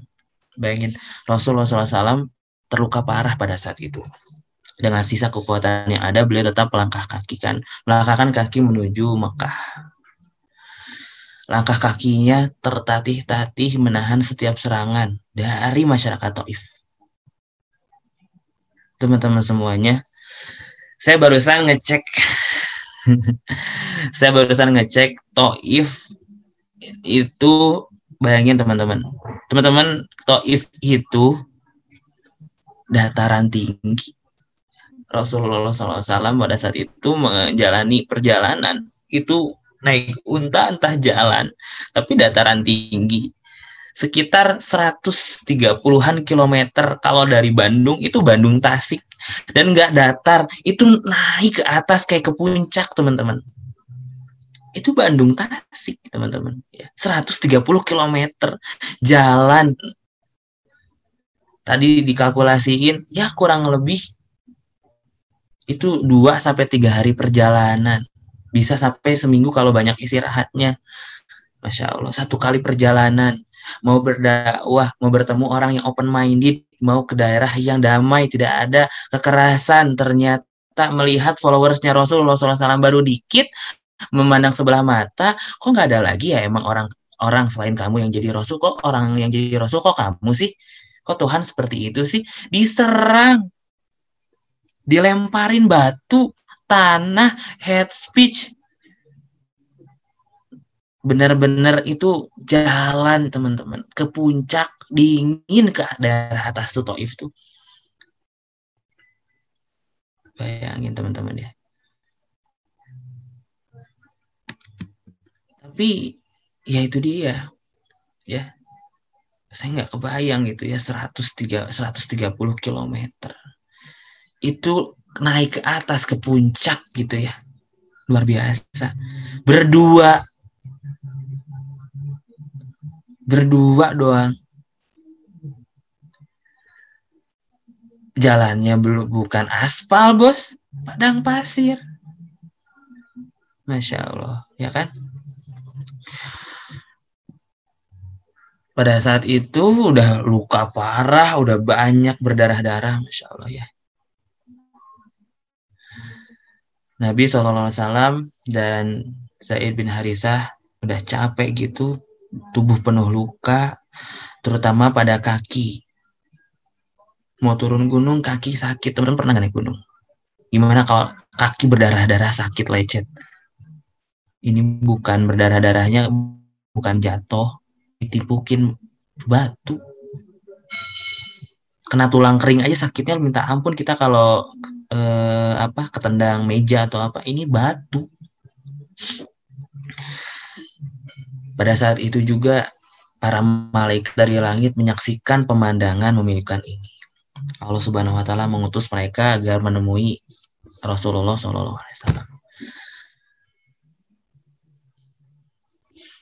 Pada saat itu, teman-teman ya, bayangkan situasi cukup aman, sudah di perjalanan sudah eh, apa? Sudah sudah aman, Rasulullah SAW pun mulai menghentikan langkahnya melambatkan uh,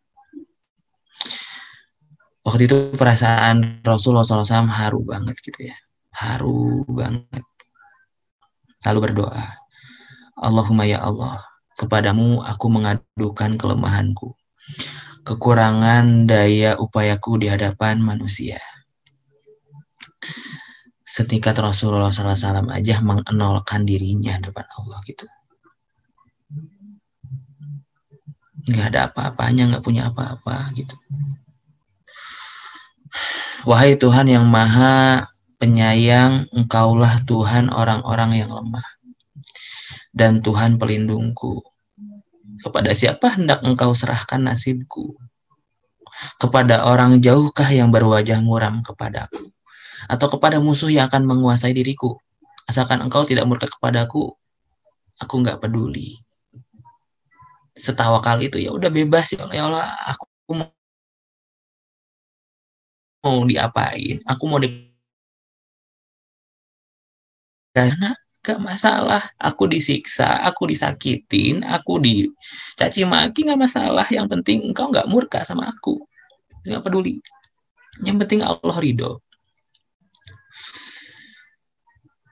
Ya, karena sebab sungguh luas kenikmatan yang engkau limpahkan kepadaku, kata Rasulullah SAW, aku berlindung kepada cahaya wajahmu yang menyinari kegelapan.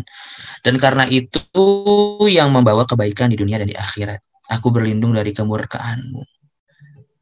Kepada engkaulah aku adukan halku sehingga engkau ridho kepadaku. Dan tiada daya dan upaya melainkan dengan kehendakmu. Dalam kondisi yang terdesak. Dalam kondisi yang terhimpit sakit, sakit hati, sakit fisik, tetap mengenalkan ya Allah, aku mah nggak punya apa-apa. Ya Allah, Engkau yang punya segalanya. Engkau yang punya pertolongan, Engkau yang punya segala kekuatan. Gak ada sejam, gak ada berhari-hari langsung turun malaikat Jibril menghampiri Rasulullah SAW. Jibril berkata, Allah mengetahui apa yang terjadi padamu dan orang-orang penduduk Taif ini yang telah menyiksamu. Allah tahu. Allah telah memerintahkan malaikat-malaikat di gunung-gunung untuk menaati perintahmu. Merintah Rasulullah SAW. Para malaikat penjaga gunung yang mengiringi Jibril lantas menyahut, Wahai Muhammad, sesungguhnya Allah telah mendengar perkataan kaummu. Itu penduduk Taif itu kepadamu. Aku adalah malaikat penjaga gunung Berarti gunung ada penjaganya siapa malah ikan. Dan rohmu telah mengutusku kepadamu. Aku untuk engkau perintahkan sesukamu. Jika engkau suka, nih kata malaikat, bukan malaikat Jibril yang bilang, berarti malaikat siapa? Malaikat penjaga gunung. Jika engkau suka, aku bisa membalikan dan menjatuhkan gunung, namanya gunung Akhshabin. Gunung Akhshabin itu e, dari kalau teman-teman search Gunung Asyabin dan teman-teman tahu sebesar apa Gunung Asyabin itu. Gunung Asyabin ke atas mereka. Gitu ya. Itu kata mereka. Terus apa jawaban Rasul dalam kondisi yang kondisi seperti itu kalau kita kan kayak itu ih parah ini nih lihat ya kondisi kita realnya ada teman yang curhat oh, itu aku dibohongin aku dijahatin aku di ini nih sama orang itu Terus kita kayak sebagai temannya sahabatnya mana mana orangnya? Mana? Mana orangnya? Mau nggak aku pukulin nih? Aku datangin nih sekarang nih mau nggak? Tolong bantuin aku udah pukulin aja. Bisa aja gitu kayak gitu ya. Itu aku udah dicopet aku udah diambil udah ditipu segala macam uang. Aku mana mana? Udah kita pukulin aja udah kita bunuh anaknya kita wah! Udah segala macam ya. Ketika kita ditawarkan sebuah pertolongan sama teman kita karena kita udah dizolimi dua zolimi udah sikat aja lah parah orang ini ini udah ditawarin sama udah ditawarin sama temennya Jibril ya malaikat penjaga gunung. Mau nggak ini ditimpain gunung nih sama saya? Ke produk Taif. Tapi Rasulullah SAW dalam kondisi walaupun mereka menolak ajaran Islam aku berharap dengan kehendak Allah. Keturunan mereka pada suatu saat akan menyembah Allah dan beribadah kepadanya Walaupun mereka menolak ajaran Islam, aku berharap dengan kehendak Allah. Aku berharap dengan kehendak Allah. Keturunan mereka pada suatu saat akan menyembah Allah dan beribadah kepadanya. Tak hanya itu, Nabi SAW kemudian mengangkat tangannya seraya berdoa, Ya Allah berikanlah petunjuk kepada kaumku. Sesungguhnya mereka tidak mengetahui. Sesungguhnya mereka tidak mengetahui. Tidak ada dendam terbesit sedikit pun dalam hati Rasulullah Shallallahu Alaihi Wasallam.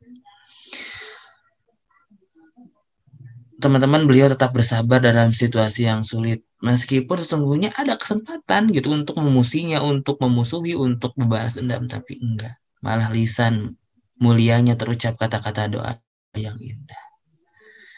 Mereka nggak tahu, mereka nggak tahu, mereka nggak tahu, nggak apa-apa malah didoain ya semoga anak turunan yang lebih tahu nanti yang lebih paham dan teman-teman apa yang terjadi?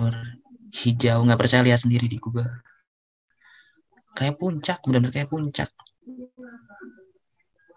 Karena keberkahan Allah kepada keturunan orang-orang di Taif. Karena doa Rasulullah Shallallahu Alaihi Wasallam. Jadi tempat wisata ekonominya tumbuh keberkahannya melimpah luar biasa. Jadi teman-teman, kalau tadi situasinya kita yang didebat kita eh kita yang mendebat segala macam kalau ini kondisinya kalau kita berdakwah kita ngasih tahu orangnya nggak tahu orangnya nggak malah marah-marah nggak apa-apa belum tahu kita doakan one day bisa ataupun enggak beliau mungkin anak keturunannya kalau bukan anak keturunannya mungkin sahabat-sahabatnya sekitarnya kita doakan dengan kehendak Allah gitu teman-teman ya itu aja mungkin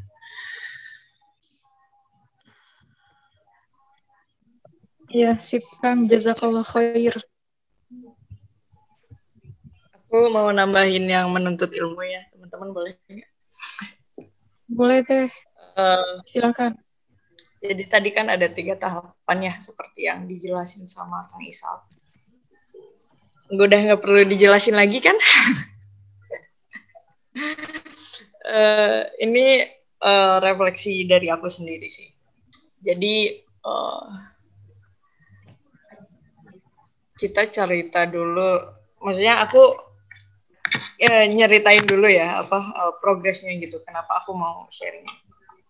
Jadi dulu nggak uh, sebulan sebulan yang lalu aku ketemu sama fotografer. Dia fotografer yang secara umur udah tua ya otomatis uh, pengetahuannya lebih banyak gitu ya. Terus abis itu uh, ini sebenarnya PR untuk umat Islam juga sih menurutku ya. Dia bercerita tentang uh, apa? Kenapa aku kemungkinan ditolak sama beberapa narasumber gitu. Karena aku datang dengan ketahuan aku, keingintahuan aku, tapi ingin berargumen gitu. Ternyata itu nggak baik ya teman-teman. Karena uh, kalau kita datang ke orang yang mau bekerja sama atau ke orang yang mau jadi narasumber, kita harus mengosongkan gelas, istilahnya seperti itu. Terus dia bercerita tentang salah satu fotografer yang dikenal sebagai fotografer histori. Jadi dia tuh uh, sering moto sejarawan lah gitu ya. Ternyata dia bisa dengan gamblangnya berbicara tentang sejarah coba. Padahal dia nggak ada nggak ada nggak ada background sebagai sejarawan, tapi dia bisa bercerita dengan gamblang sebagai uh, apa ya kayak sejarawan ketika dimintai pendapat di luar forum di mana dia mencari sesuatu. Ternyata uh, yang aku lihat ya dan yang emang didiskusiin orang tersebut ketika datang ke sejarawan itu mereka tuh mengosongkan gelas gitu ya. Dan yang sejarawan yang dia deketin tuh banyak banget gitu. Kayak misalnya veteran tuh semua veteran gitu. Jadi kayak argumen semua orang kan pasti beda ya. Sama kayak kita dengerin ke semua ustadz gitu. Kadang pengennya itu berargumen gitu ya. Padahal ya simak dulu. Pasti ada yang bisa diceritain atau ditulis dengan benar gitu ya. Dengan dengan dengan apa ya? Dengan satu pemahaman dengan kita kayak gitu. Itu dari dari dari pembelajaran di fotografi gitu ya.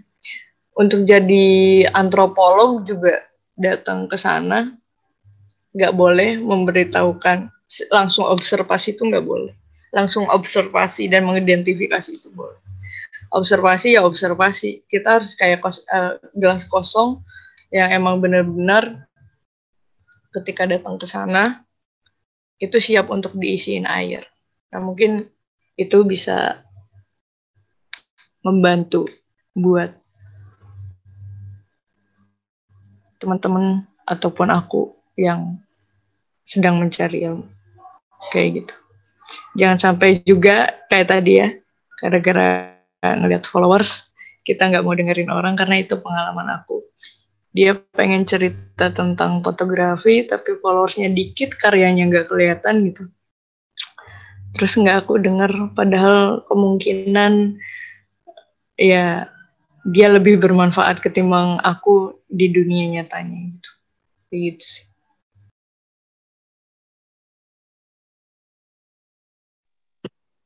Iya, Masya Allah teh. Jazakillah khair. Uh, Kang teh ini udah jam setengah delapan. Masya Allah sekali untuk hari ini ya seperti biasa insight-nya selalu luar biasa. Selalu mudah-mudahan kita uh, semakin menjadi lebih baik lagi. Semakin berkah. Oh, sebelumnya apa langsung ditutup aja ya ini atau masih ada yang ingin berbagi? Insya Allah boleh dicukupin dulu aja teh. Udah siang juga. Oke, siap. Uh, mari bersama-sama kita membaca istighfar sebenar-benarnya. Astagfirullah, astagfirullah, astagfirullah. Doa akhir majelis. Subhanakallahumma bihamdika astagfirullah wa Kita tutup dengan membaca hamdalah. Dan saya selaku moderator, mohon maaf apabila ada kekurangan dan kesalahan yang kurang berkenan. Wassalamualaikum warahmatullahi wabarakatuh.